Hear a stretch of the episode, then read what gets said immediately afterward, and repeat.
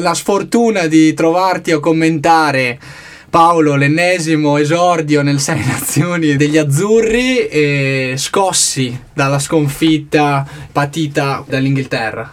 è una sconfitta forse più severa di quanto visto sul campo. In realtà si sono viste tante cose buone. L'Italia è stata in partita per 65-70 minuti contro una delle, nazioni più forti del mondo, subito dietro Nuova Zelanda e Australia per dirci, quindi è una formazione l'Inghilterra che ha messo in campo una fisicità assurda, troppo, troppo prepotente contro, contro, la nostra Italia, che però ha fatto il suo, um, si è difesa e appena potuto palla in mano ha, fatto, ha trovato una bellissima meta, è rimasta galleggiato fino a inizio secondo tempo e se sul 17-10 per loro la nostra apertura non faceva un passaggio in avanti per Boni e a quel punto eravamo sul 20-17 per loro, la partita avrebbe, preso anche una, avrebbe anche potuto prendere un'altra piega perché probabilmente il loro certezze si sarebbe inclinata, invece la seconda meta nostra l'abbiamo fatta sul 10 a 27 e a quel punto è arrivata la meta del 34 a 15 che ha messo fine alla partita, ma le ultime due mete le abbiamo prese perché era negli ultimi due minuti quando la partita era già finita.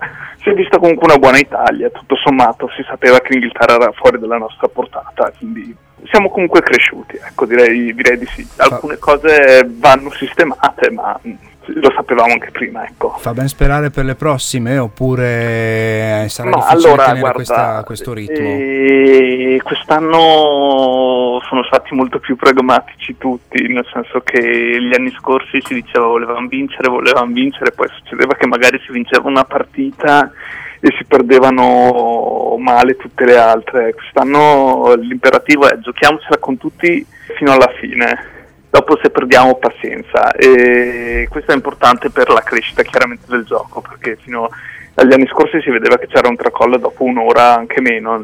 Solitamente arrivavo in trasmissione e dicevo bisognerà capire cosa succede tra il primo e il secondo tempo perché, perché scompariamo dal campo. Quest'anno forse riusciremo a essere più in campo per, uh, per maggiori minuti rispetto agli anni scorsi. E sabato prossimo siamo già contro l'Irlanda che dopo l'Inghilterra è l'altra favorita, quindi anche lì dovremo andare al, a Dublino cercando di restare in partita anche lì fino il più possibile. Ecco. E se dovesse arrivare una sconfitta sarà fondamentale mantenere la testa perché poi gli ostacoli successivi saranno meno difficili, ma se eh, quello che ci hai descritto sembra un, una specie di bagno di umiltà, una specie di cercare di ripartire un po' più in basso dopo magari qualche successo di troppo che aveva eh, illuso un po' troppo la nazionale azzurra può essere un obiettivo raggiungibile, quello di mantenere la testa sul, sull'avversario partita dopo partita.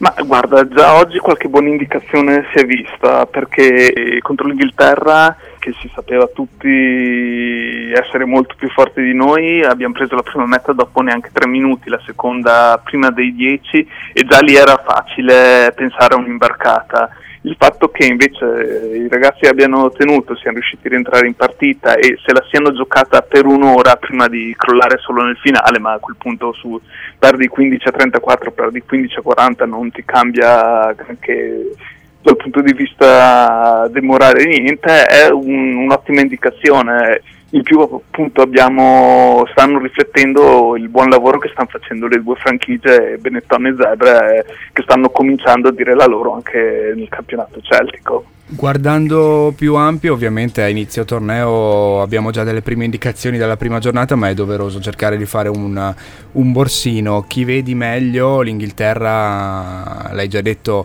è sicuramente Beh, tra le favorite? Assolutamente sì, l'Inghilterra si sapeva avviata verso verso la vittoria, una squadra che già l'anno scorso si è, si è rivelata essere superiore.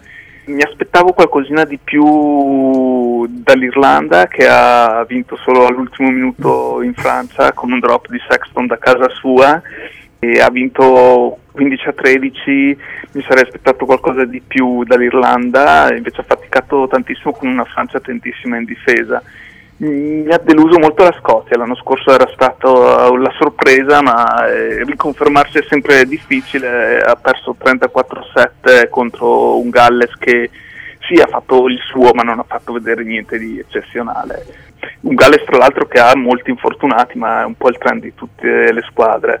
Scozia che appunto ha deluso e vediamo adesso domenica prossima sarà in casa contro la Francia, potrebbe essere l'occasione per... sarà un'altra partita equilibrata, vedremo come andrà a finire.